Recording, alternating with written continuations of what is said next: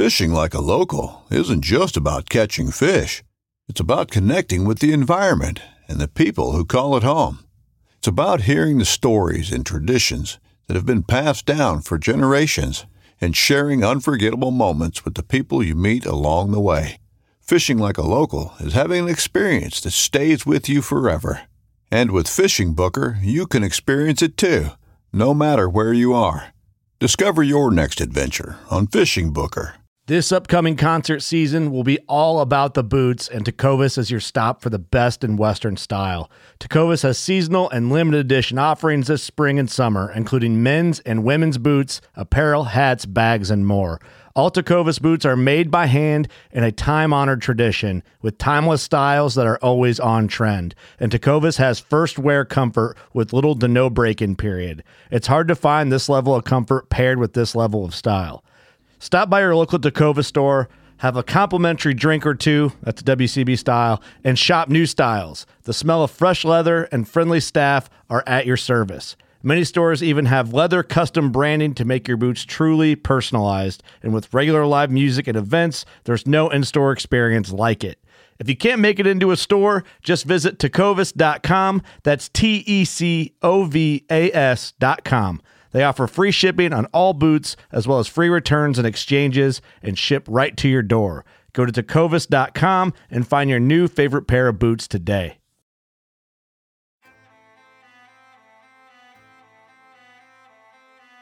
So there's a reason why I started Blood Origins. And that reason is simple. Is that I wanted to convey the truth about hunting. It brings awareness to to non-hunters that it's it's more than just killing animals. How do I start it? Brittany. My name My, is- oh, Does my hair look okay? It's fantastic. My name is Mike Axelrod. Start again. Yeah, I hated it too. Braxton, you said something in the car to me. You said that you were living on borrowed time. Hmm.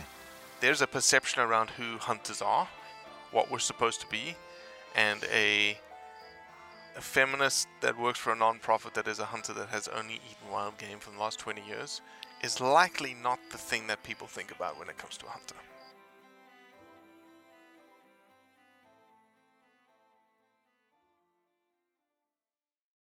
SB22-031 is probably the biggest piece of non-consumptive use legislation in the state of Colorado maybe ever. And it has elicited the reaction from the hunting community that we only hoped for. So today's podcast is with two individuals that know the system, the wildlife legislative system, the wildlife conservation system in the state of Colorado best. Gaspar Perricone and Dan Gates are our guests today. And all we do is we talk about SB22 031, how it came to be, and what you can do in the next 48 hours before the February 3rd commission meeting in the state of Colorado. I think it's in the old courthouse room at the Capitol. If you don't listen to the rest of this podcast, send an email, call a senator, wherever you are, and if you're in the state of Colorado, show up to the Capitol. Because, as we've said before, a greasy wheel is going to get the grease. Be respectful, be heard, and stand up for hunting and science based wildlife management. Well, this is going to be a first because, you know, one of the things that we're interested in is obviously being current and staying current and being almost the spear tip of things that are happening, uh, not only in the US, but around the world. But the biggest thing that's happening in our world right now, Cody, I, I, it's, it's, you can't really argue that SB 22 031 is the thing that is on everyone's lips, and especially what's happening this week. Yeah, absolutely, and and obviously, um, I, I think it is the biggest thing happening, the biggest you know thing that everyone needs to be aware of right now. It hits really close to home for me um, that I live in Colorado, and I admittedly am probably more perked up on it um, slightly than the other things because of the direct personal effect. Um, on that note, there was there was there's so much stuff flying around about it. Um, and and vitriol and people upset and when people get upset facts become less uh less crucial in their discussions. Hundred percent.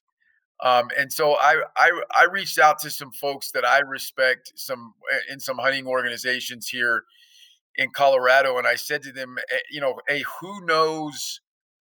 Who who really knows about this cat bill in Colorado? Like who who can who can answer the questions with knowledge, um, and with with the insider knowledge, um, and the, two names were thrown at me, um, and amazingly enough, probably because of my just impeccable skill level at doing these type of things. Both of them, both of those gentlemen have agreed to join us here today. Um, we have Dan Gates and Gaspar Perricone.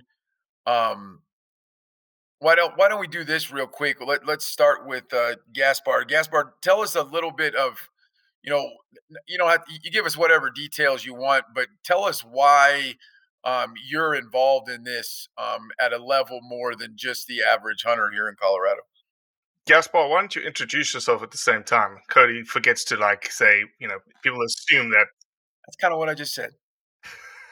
Yeah, well, let me start by saying thank you both for your interest in this issue. Um, you know, we are at a point in Colorado where uh, we need unity amongst our, our sportsmen ranks, and we appreciate every opportunity to spread the word and educate our, our fellow hunters and anglers about what's happening uh, under the Golden Dome and at the Capitol. Um, yeah, I, I come from uh, a background of hunting and angling and conservation and have parlayed those personal interests into a professional career. Um, I served as a policy advisor on uh, hunting and angling and agriculture issues in the U.S. Senate. Um, served as a legislative director for a previous governor at the Department of Natural Resources, and um, had a, a, brief stint where I ran a national nonprofit hunting and angling organization. And, you know, this is just my passion. This is my way of life. Uh, I have never been good at sitting on the sidelines and watching these issues go by, particularly at a moment in time when defense is needed of our of our culture and our heritage and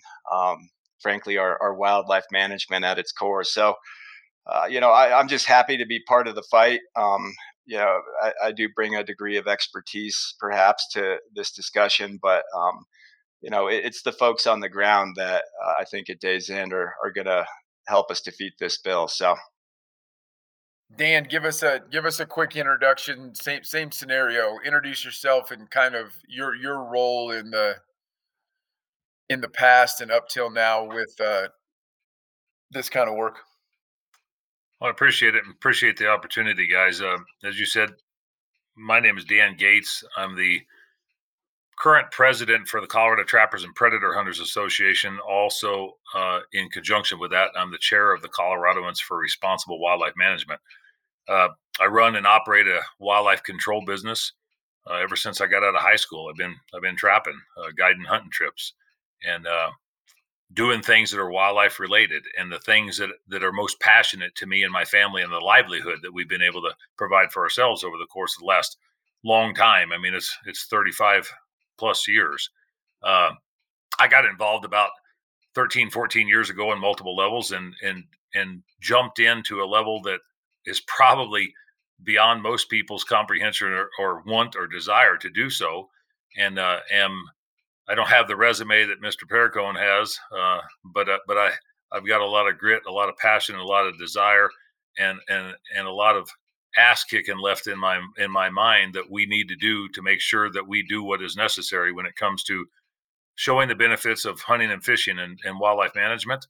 And uh, I, have been playing at this level for quite some time. We started the CRWM, the Coloradans for Responsible Wildlife Management, four years ago in preparation for these type of fights and we've been fighting them at the commission level and somewhat at the legislative level we're the only organization in the state of colorado that's got sportsmen lobbyists fighting on behalf of sportsmen's issues others have representatives to some degree but because of the, the irs rankings that they've got with the 501c4 three or six statuses they're only limited and allowed to do certain things and uh, so we've kind of been thrown into this uh, out of choice and out of need and uh, and out of the willingness to do so, while others have not been able to, and some have not been willing to.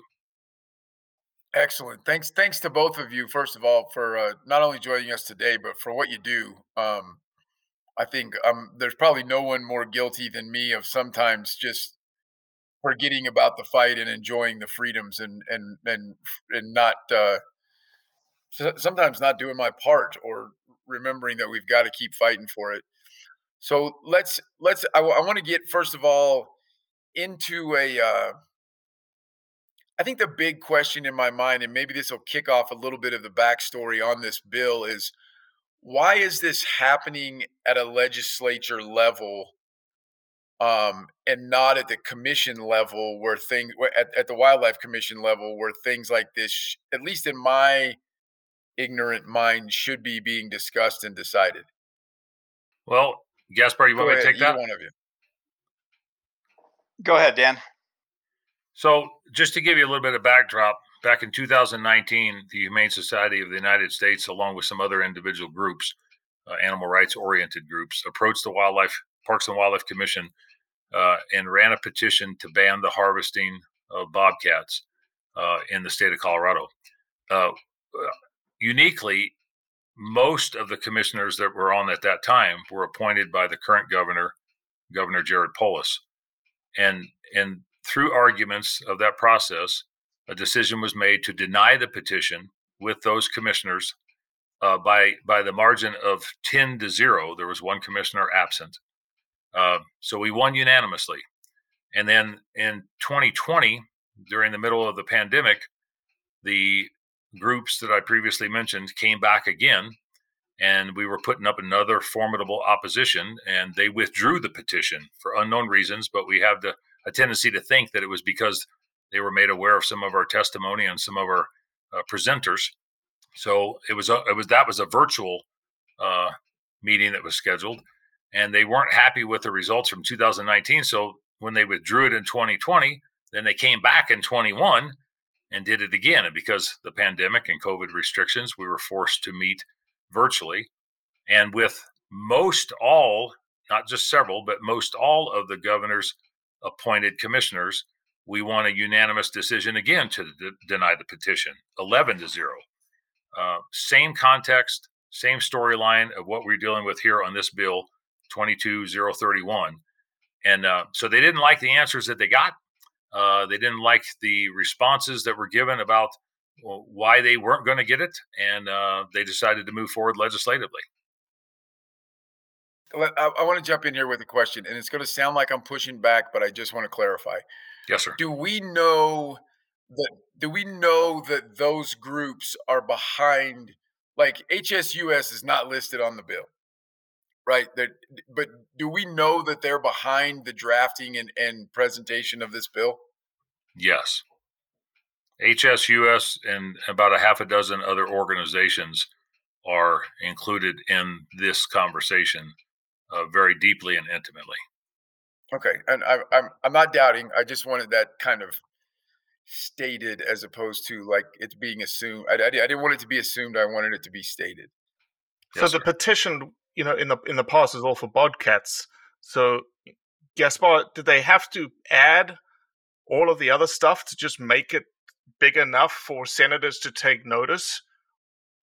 Because you know, honestly, a bobcat wouldn't really make sense. Just you know, just going after bobcats. I, I think the history of what we have seen is, uh, you know, a concerted effort to reduce hunting and angling and trapping opportunities wherever there's an opportunity, right? Um, there clearly was a, a, bit of success from the uh, animal rights advocates um, in uh, recent memory. We've seen a, a, couple of different ballot efforts in Colorado uh, relating to to the uh, restrictions on uh, hunting with hounds and spring bear hunting. And, you know, I think there's a sense that there might be a little uh, opportunity and blood in the water for these folks to move forward. And, you know, one thing that I think is important to note here as well is that while they were unsuccessful in their efforts at the commission level and consequently have now pivoted to a legislative approach, uh, I don't think there's any doubt that um, you know this bill uh, pass, fail, or draw is not in some ways a bit of a test balloon for consideration of an upcoming ballot measure.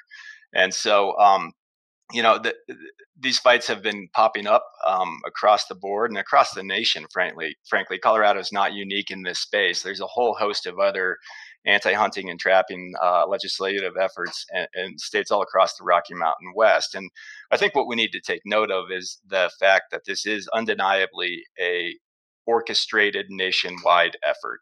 This is not a Colorado specific conundrum. And as such, uh, we as a hunting and uh, conservation based uh, coalition really need to to recognize this for what it is, step up, unify in our voice and our efforts, um, not only to educate the public about the benefits of hunting and angling in the context of the North American model, but also recognize the consequence of wildlife management policies that are made outside of the traditional um, restrictions associated with state game and fish agencies. If if you were to guess, or if you were to, uh, what's their stated motivation? Like, if someone presented this bill for a species that was being hunted, that was in serious decline population wise, that's a thing I stand up and listen to, right? Like, we've gone through this even in some other countries where hunters have come to us and said, You've got to help us fight this change in the regulation of hunting this species. And when you look into it, that species is actually in a massive decline and at a, at a minimum bag limits or, you know, there, it was reasonable, like, right? Like it, it made sense for hunters to, to kill less of this species. That's not the case with anything except for the, the, you know, the lynx isn't doing great. Thank God they're going to make it illegal to hunt the, on a lynx in Colorado too. But let me let me interrupt. let me interrupt, Cody. That, that, they're not going to make it illegal. It's already illegal to hunt lynx in the state of Colorado. Yeah, no. Lynx, I, lynx are protected and should not be even incorporated into this bill. It was a it was a horrible attempt at humor or or sarcasm on yeah, my part. There, no. I, am aware that yeah. I, they threw they threw the lynx on there so they could state that they were protecting a protected species that was already protected, right? Yes, um, but what do you think their stated motivation? I, I firmly believe from an assumption that their actual motivation is to just eliminate hunting opportunities, but they can't make population claims on bobcats or mountain lions in Colorado. Like what what are they why are they telling people we need to do this? Does that question make sense? Yeah, I, I think it's fair. Um, I am not going to speculate on you know what their stated claim would be. I think we have to take the the bill at face value, and as such, I think it's fair to evaluate it on face value. And the simple fact of the matter is, is that mountain lion population is thriving in Colorado. I mean, we're looking at somewhere between 3,800 to 4,400 mature cougars out there, and that doesn't even include their offspring. And so, to make the argument that this is in an effort to uh, curtail a declining population simply just is inaccurate and doesn't hold water. Now, you know, my assumption about that underlying sentiment is very much in line with what you articulated. And I think it is fair to say that the long term objective is to reduce in any way, shape, or form um, the opportunities for hunters and anglers to participate in responsible wildlife management in the state.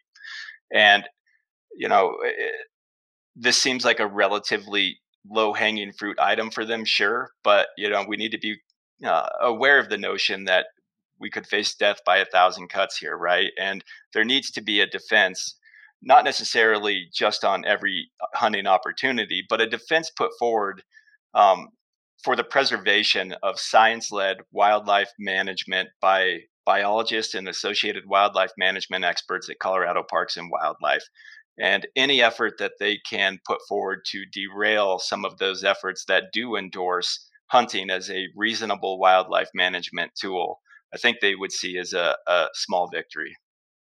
Dan, if I may, um, you know, one of the things that, just to put a, sort of fine chisel point to this, somebody like you, somebody who is the president of the Trappers Association, Trapper by Nature, if if if you looked at the the playing cards laid out in front of you, you may say, I'm actually for SB22 moving forward because it would lead to more problem animals and in the trapping industry, you know, isn't that something that you would be for? But in fact, you're like, no, hell no, we don't want that. No, you're exactly right. Um, when Amendment 14 was passed, which was a ballot initiative, a constitutional amendment in 1996, it essentially banned the utilization for avocational purposes for foothold traps, body gri- gripping devices, and cable restraint devices, and, and killer tra- type traps, the conibear type traps. Uh, when I was running my business at that point in time, uh, business was good, but it became very good shortly thereafter. And it's been monumental since then. And that's why the amount of wildlife control businesses that have opened up since 1996 in the state of Colorado and all across the country for that matter, uh, the urban sprawl mm-hmm. and the, the human tolerance for, for wildlife related conflicts is there. And, uh, and, and it, mm-hmm. it, it continues to increase. Uh, but to your point, no, from an avocational standpoint, under the mission of Colorado Parks and Wildlife, which is in the in statute, it's 33 1 101. And, and it's the intent of that agency to provide multiple wildlife related opportunities for all of Colorado's residents and visitors alike, with the caveat to that that it's intended to make sure that we have sustainable wildlife populations, which we do. Uh, right. Since Colorado Parks and Wildlife's inception 125 years ago, this is their 125th anniversary. There's not been one species that's been extirpated, uh, and the management objectives of that that plays into different classifications of game animals. I mean, there's there's fur bearer animals and waterfowl animals and small game animals and big game animals and and and, fish and other other things. Uh, there's 960 species of wildlife, 80 game species, and the agency's done a really damn good job of doing what everybody thinks that they're experts in, but they really don't have a clue of what they're talking about about one species, let alone 960 species on a landscape that has changed so significantly over the course of the last you know 100 years and specifically over the last 30 or 40 years just with human growth so no trappers mm-hmm. and hunters alike don't want anything taken out of the pot for pursuit of game because as soon as you start to marginalize or pedestalize specific species then there's less value to that to the entire population of of people that would could be concerned with it some people just like knowing stuff is there other people like to watch it other people like to pursue it but in all of that you have to have a management process and that's what we adhere to mm-hmm. because with the North American model of wildlife conservation, as Gaspar mentioned, the intent is to maintain the integrity of wildlife management in North America. And that's exactly what this bill would try to go against, that would restrict and prohibit. And as he mentioned, the, the death by a thousand cuts is just only one piece of the iceberg. Gaspar, he um he pretty much just said, you know, with all the statistics that he just uh, he, I'm just calling Dan he that Dan just stated, is that science and the North American model of conservation in the state of Colorado is working, and it's working well, and it's not just working well for hunting; it's working well for people like Dan just said that like to know the wildlife's there, that like to see the wildlife, and is there is there did we just fall down on those two components of like the third being we want to hunt them but the one that is i like to see them there and i like to see them have we fallen down in explaining that that's why those things are actually there and why they're happening? I think largely we have um, I think it's important to recognize and, and understand the role that hunters have historically played in restoring and sustaining wildlife populations in the last century, you know, both in Colorado and across North America. Uh, to your point, I think it's easy for the general public to look back uh, upon the dark days of history of government employed market hunting and think that today's hunters and today's wildlife management is in many ways the same and in reality they couldn't be further from the truth. Excuse me. You know personally I, I, find the notion of, of market hunting to be abhorrent. Uh, luckily so did the rest of america during the turn of the 1900s and you know that's what led to today's um, modern uh, system of wildlife management and regulating hunting.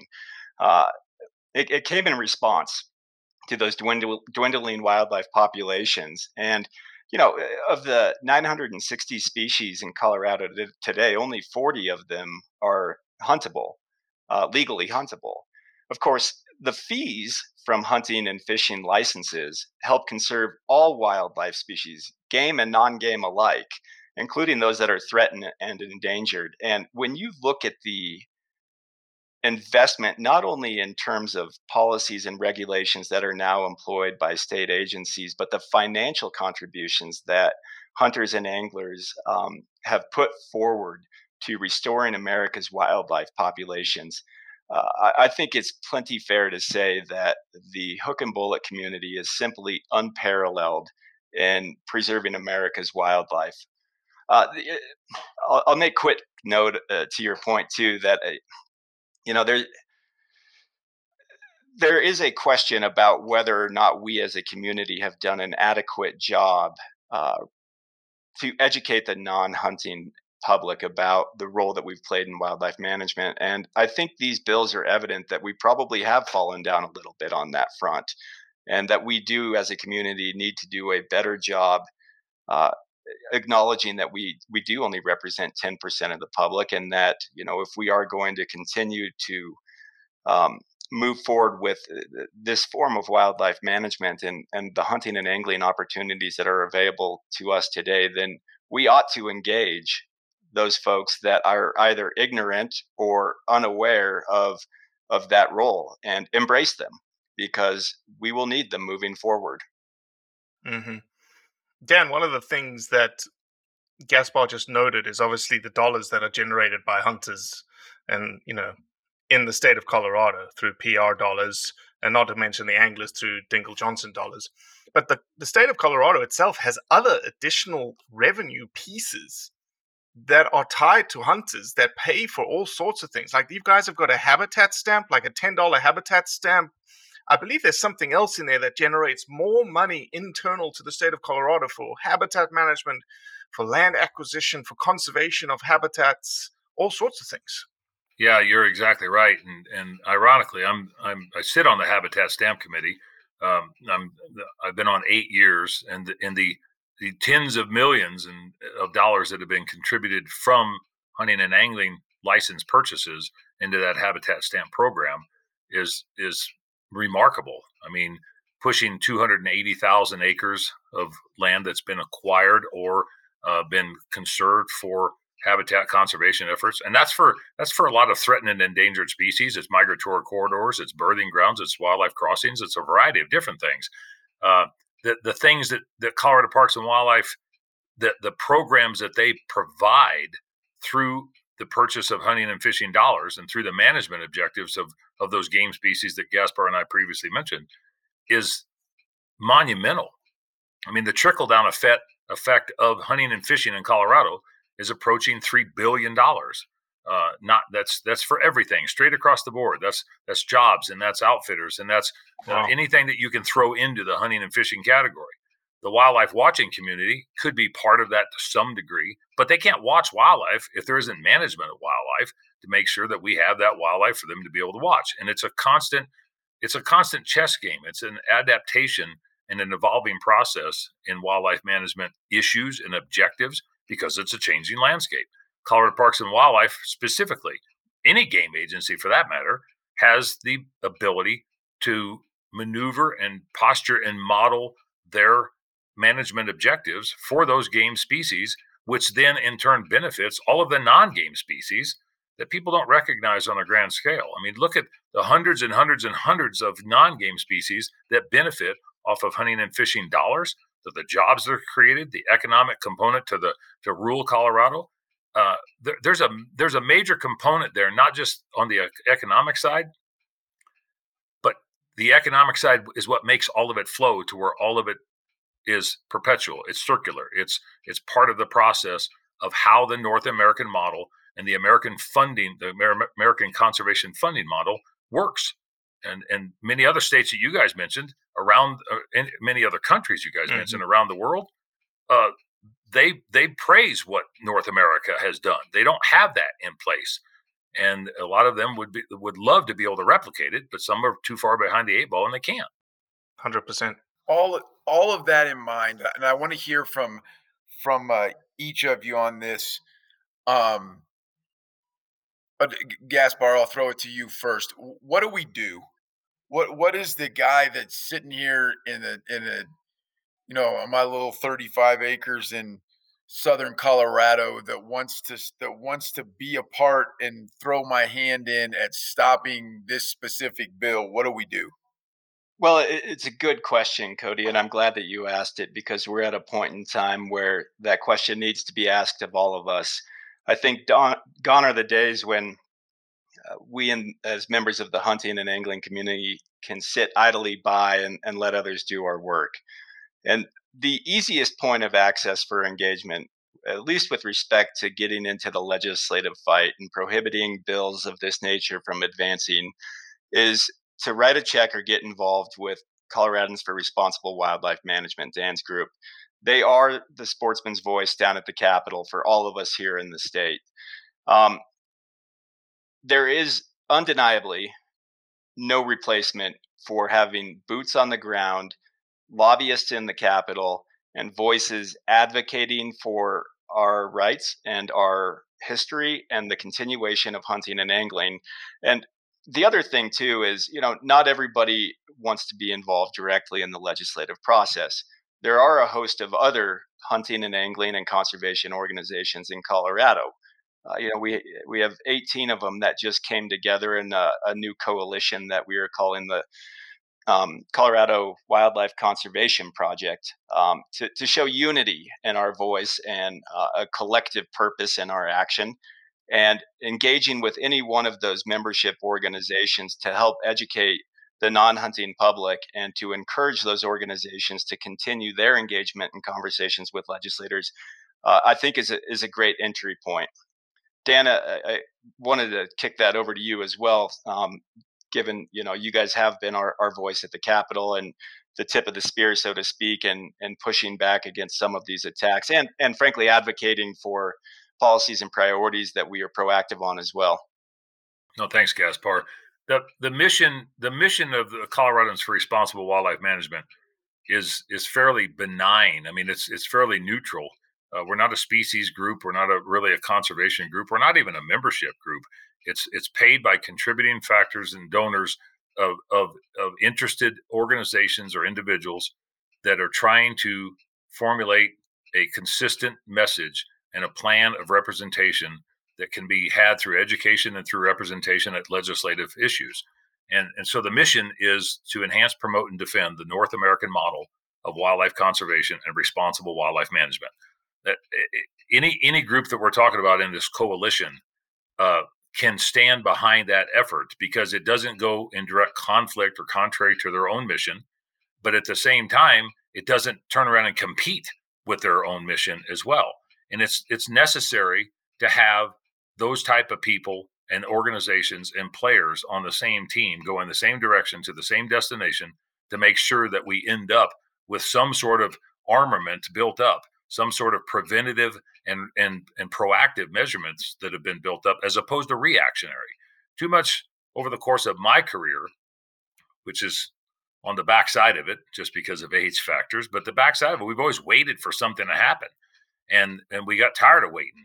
And the the opposition who doesn't want us to do anything is not just it's not just singular. It's not just bullet pointed to uh, conservation efforts. Look what's happened on on on cattle industry and sheep industry and and and and the and the hog and the chicken industry or the turkey industry or the fishing industry or whatever anything that we talk about when it comes to some sort of consumptive use and the utilization of natural resources or domestic populations of, of animals, agriculture industry is being under attack and under assault. I don't care if you have leather seats in your Cadillac Escalade, or you've got leather boots, or you want to have a leather wallet, or your wife wants to wear mascara, or you want perfume. But something along the line is affected by us with animals, whether it's wildlife or other. And this is an agenda. And to try to counteract that agenda, it takes similarly minded individuals and organizations. It takes a bank account, it takes a mission, and it takes boots on the ground, as we Gaspar mentioned, 365 days a year. It's not during the legislative session. It's not during the commission level, it's 365 days a year. And our opposition is working 365 days a year at all levels and looking for the most vulnerable, low hanging fruit in whatever state to impose their wishes, wants, and desires. And that's the biggest problem that we have is making sure that we that we keep no pun intended for our state in Colorado. You keep the wolf at the door and don't let him in the henhouse. Okay, phenomenal answers, but I got to press a little bit more because I didn't get all of it that I wanted. What do you guys want a Colorado sportsman or sportswoman over the next 48 hours from the release of this podcast to do about this bill? And now I, I know that that may go may feel contrary to what Dan just said about it's all reactionary, but we need to react to this bill. What like that's that's my next part of the question. Like, what do I do as a as a sportsman in Colorado that doesn't want this bill to even get out of hearing or what like that that what's the answer to that question? One of you set up what's actually happening in 48 hours. Yeah, so what's actually happening in 48 hours? The bill has been introduced and has been assigned to the Colorado Senate Agricultural and Natural Resources Committee, uh, which is a group of legislators that will take the bill for consideration for the first time before the full Senate gets to vote on it. If the bill were to advance uh, out of the Senate Agriculture Committee, it would go to the floor, uh, the Senate floor for deliberation and debate. And then the same uh, situation unfolds on the House side. We have a bicameral legislature here in Colorado. And so our hope and our intent is that the outpouring and demonstration of opposition to this bill will be sufficient to kill the bill in in the first committee. I think what uh, you know an individual sportsman in Colorado could do is go to savethehuntcolorado.com, uh, where they can find a list of legislators and their email and their phone numbers, and express your opinion directly to those individuals. Articulate to them why it is that you are in support of science-based wildlife management how this bill directly interferes with the long history of CPW's authority to continue that science based wildlife management. And, um, you know, let them know that y- you are a Colorado hunter or a Colorado angler, and um, it's important to you that the rules and regulations by which we have so successfully managed all of our state's wildlife continue into the future. My okay, I, I got a quick response to that. I'm just gonna devil's advocate, Gaspar. Yeah. Does it? Does my phone call do any good? It does. It does. I, I know it's easy to be apathetic about this, and you know the age-old saying of "my vote doesn't matter." But I can tell you this: the silence certainly doesn't go unnoticed. When we don't weigh in on issues, and when we do not let our voices be heard, we lose. And I think uh, this type of engagement um, that we've seen this time around may shift that trend. I, I, I got to be honest. I mean, unity is needed now more than ever. Hunters and anglers have got to come together. We're faced with rampant human development into wildlife habitat, which you know species of all kinds are feeling. And when you couple that with a growing societal perspective uh, that is born from a highly urbanized demographic and the general population whose lives are so disconnected from wildlife and whose opinions towards hunting are either you know agnostic or oppositional well then that requires colorado hunters and anglers and conservationists to adapt uh, to this 21st century reality and to work together in order um, to, to defend uh, you know what we enjoy today. And the way that we are going to do that is by speaking out and speaking up yeah, it was definitely a, a loaded question. I, I firmly believe that my phone call matters, and I've seen so many horror stories of commission meetings across the country where 350 folks on the other side of the debate showed up and there was four hunters there right like that's that that's that apathy that i think we have sometimes dan same same question to you. What what is that individual's or, or, do you have anything to add to what Gaspar said about what did what is the the individual what what do I need to do um, about this bill specifically? Um, granted, I you know I, I should have done it over the last two weeks, but what do I need to do over the next two days, just in addition to what Gaspar said? Well, Cody, let me read you something that just came out in an article in the in the Boulder Daily Camera today, and it's just one paragraph in a in a in a long article. But it says former bill sponsors report their inboxes were flooded the day of the bill was introduced on the first day of the session. Hundreds and maybe thousands of form letters came in with dozens of phone calls to start the day from hunting organizations that want to keep hunting lions and all carnivores recreationally. It's clear these groups are extremely well organized. Well, that's that's a statement from a very liberally minded newspaper in the district where the Senate, the senator who is the vice chair and a sponsor of the bill actually resides. That statement speaks volumes onto what we are actually seeing with specific legislators wanting to pull off. And I would I would encourage people not to back off at this point in time. We are we are planning a rally at the Capitol on the day of the hearing, which is February third. Uh, we're doing a press conference at around twelve thirty. The hearing is supposed to be heard in this in the old Supreme Court room at 1.30 between now and then, phone calls, emails, and planning on figuring out how to get to the Capitol would be, in my opinion, the best opportunity for hunters and anglers and sportsmen and women to participate in some capacity to try to thwart these efforts. And not only just thwart this one, I've had phone calls today and emails today that indicated, oh, I heard the bill was dead. I heard it wasn't going to pass. Well, I tell you what, that's no reason not to go and watch the game and, and make sure that you are part of the optical component and show that we are united and we are solidified and we are trying to voice our reason of logic for scientific wildlife management. Emails, phone calls, personal appearance at the Capitol. Nobody has to testify if they don't want to. Matter of fact, testimony is probably filled up to the point that there won't be any additional testimony taken. But we need people to show up and support what they believe in, and that's science based wildlife management. So we can all avocationally pursue whatever game species it is. And it's not just about mountain lions and bobcats. Dan, have you seen this kind of response to this kind of bill before? Because it blew up. In my mind, you know, we're in it every day across the country. I've never seen a response like this.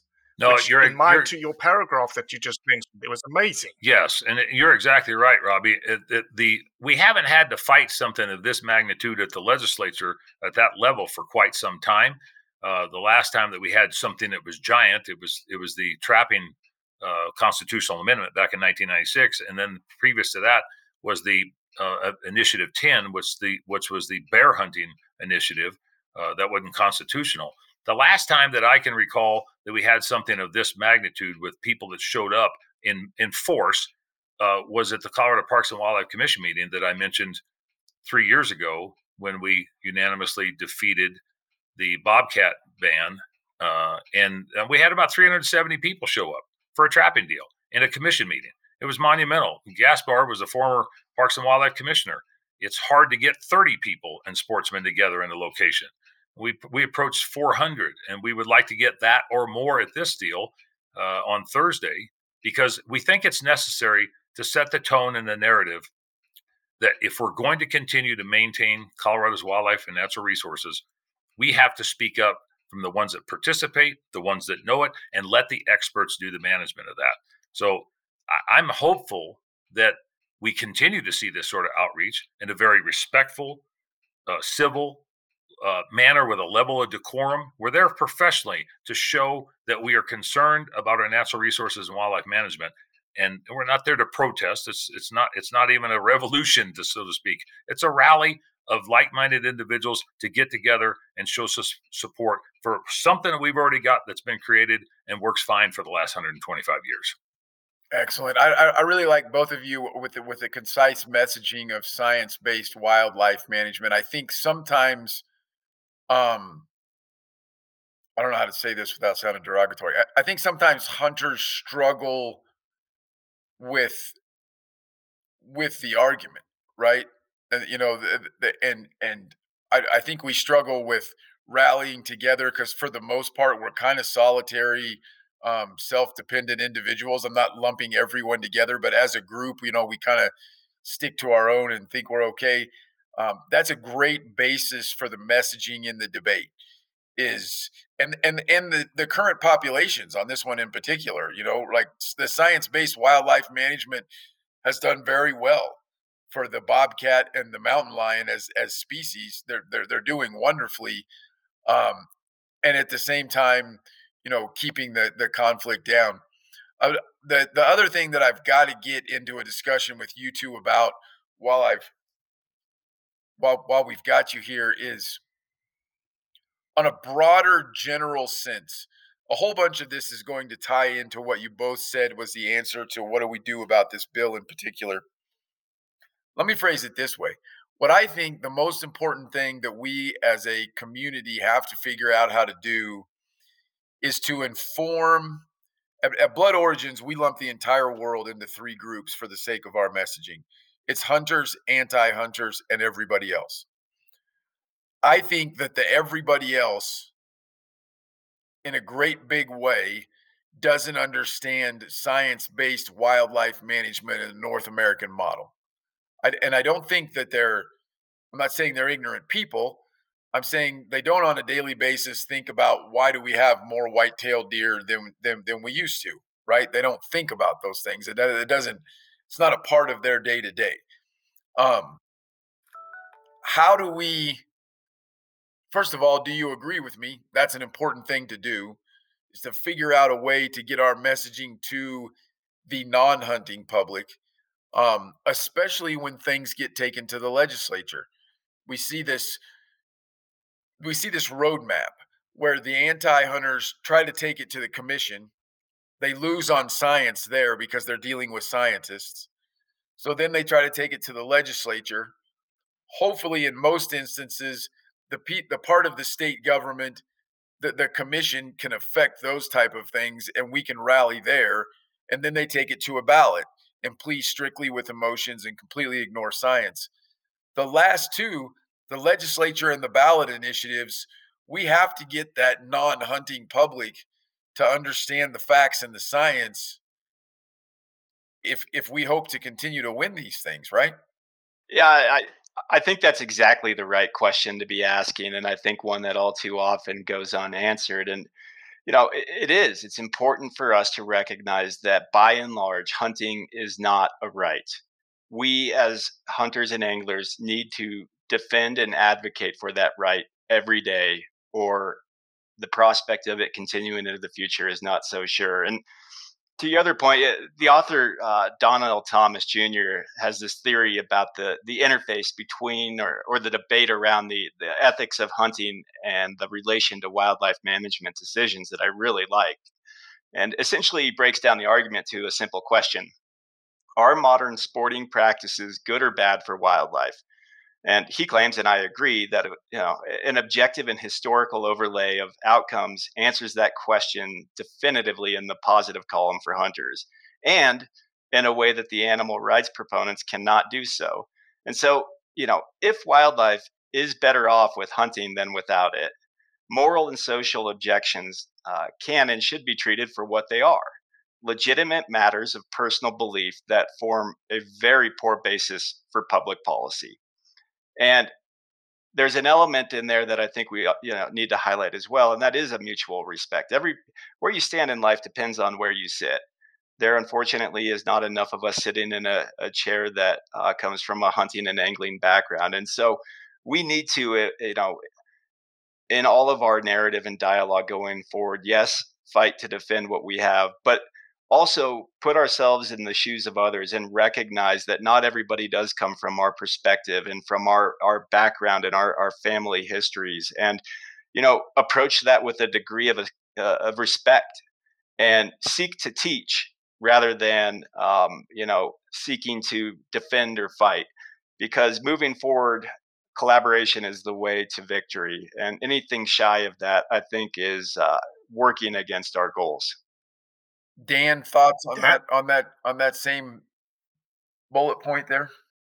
No, I, I concur with Gaspar. I think one of the biggest problems that we have, and and and, and there again, not being braggadocious, but uh, I sit as chair of the Colorado Wildlife Council, a messaging component that is an arm out of the a statutory regulation that was created to to show the benefits of hunting and fishing, and it wasn't meant to advertise or to to try to get the hunting and fishing community on the same page. It was it was meant to get just what you're talking about, Cody, the the non-hunter, not to convince the anti-hunter. I mean, you're not going to convince somebody that doesn't believe in God to go to church. You're not going to be you're not going to convince somebody that that doesn't that hates Brussels sprouts to eat eat Brussels sprouts.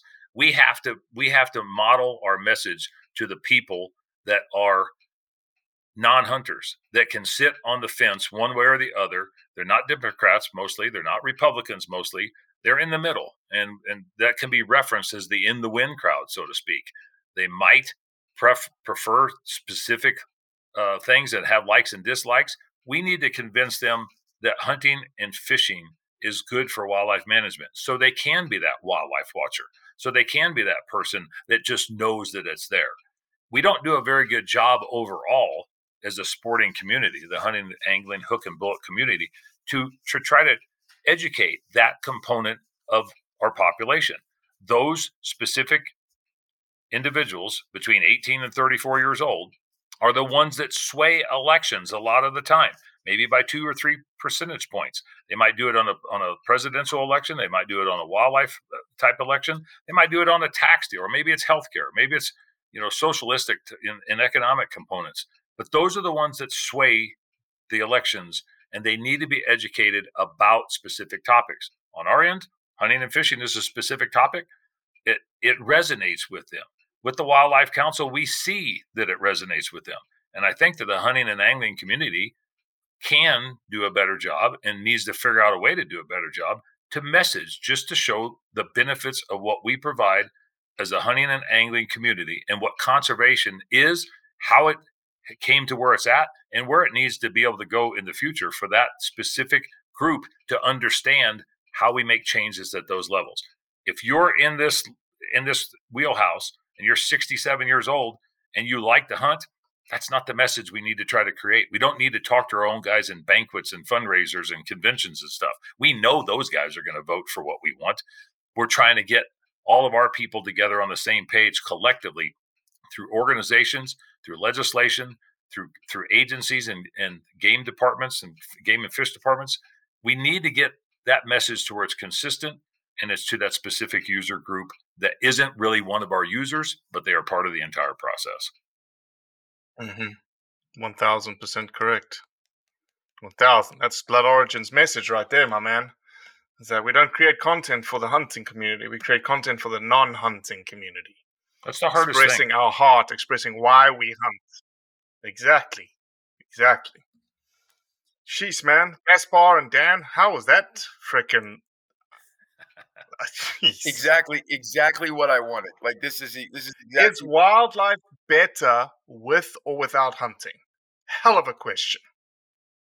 Hell of a question.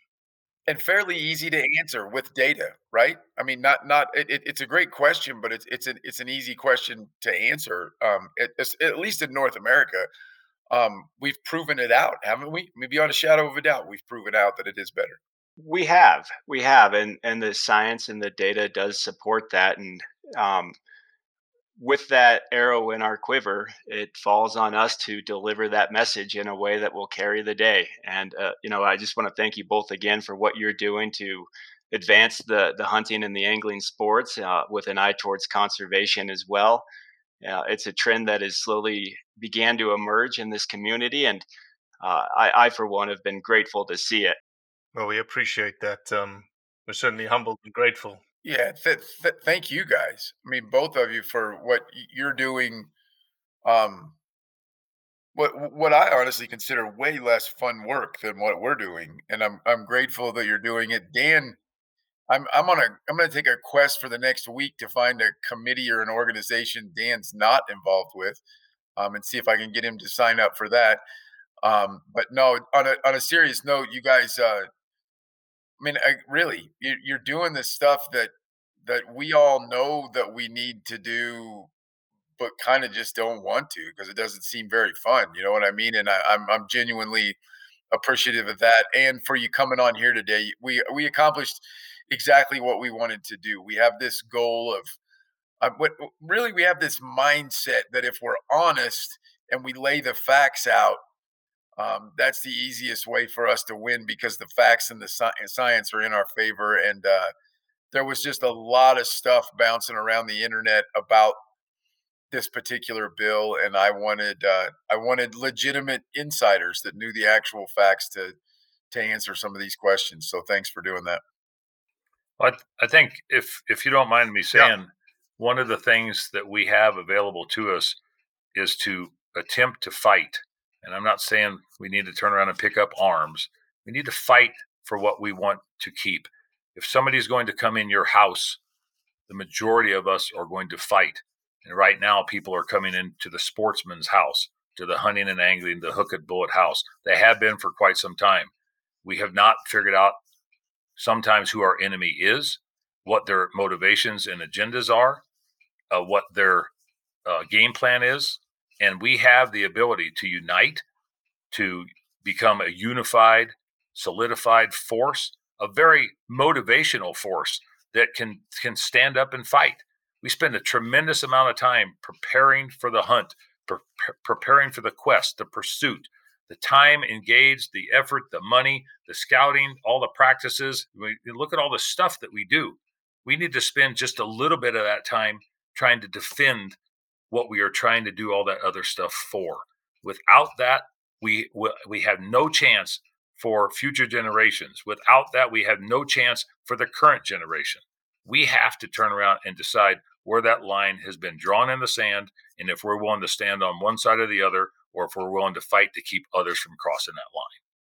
Dan, that's why I fight. Amen. And I might just add to that a little bit and saying, you know, the fights against the ban of particular species and are obvious and easy. Uh, but there is perhaps no bigger fight that we all collectively face than declining habitat conditions across the state. And those are far less sexy and far less fun to get engaged in, but equally as important. And so, you know, it, in terms of our participation and in terms of, you know, preserving our, our way of life and our passion, those are equally as important and we need to step up on on all fronts not just the ones that pose a threat but also in advocating for continued conservation efforts continued uh, funding for uh, wildlife management purposes and everything else that goes in to providing us uh, you know the opportunities that we have today well, Dan and, and Gaspar, you don't you don't know me from a bar of soap, but the reason why Blood Origins is the way that it is today, the reason we fight every single day, the reason we push our put our shoulder behind the stone every single day, is that I came I came from a country that what you have here in America I didn't have, and I know what it's like to not have it. And you know I'm going to fight for my two young boys that are growing up to be Americans, that they have things that I never had and I know what it's like to to lose them. So if we can do anything for the either of you, uh, you have Cody's number. I'll give you my number. Please don't hesitate to reach out to us because we were built for you. Essentially, Blood Origins was built for you and the hunting community. Godspeed. Thank you very much, Robbie. Really appreciate that. Thanks to both of you guys. Perfect. We pulled it off in 55 minutes. Everything I wanted to get done. Thank you very much, gentlemen.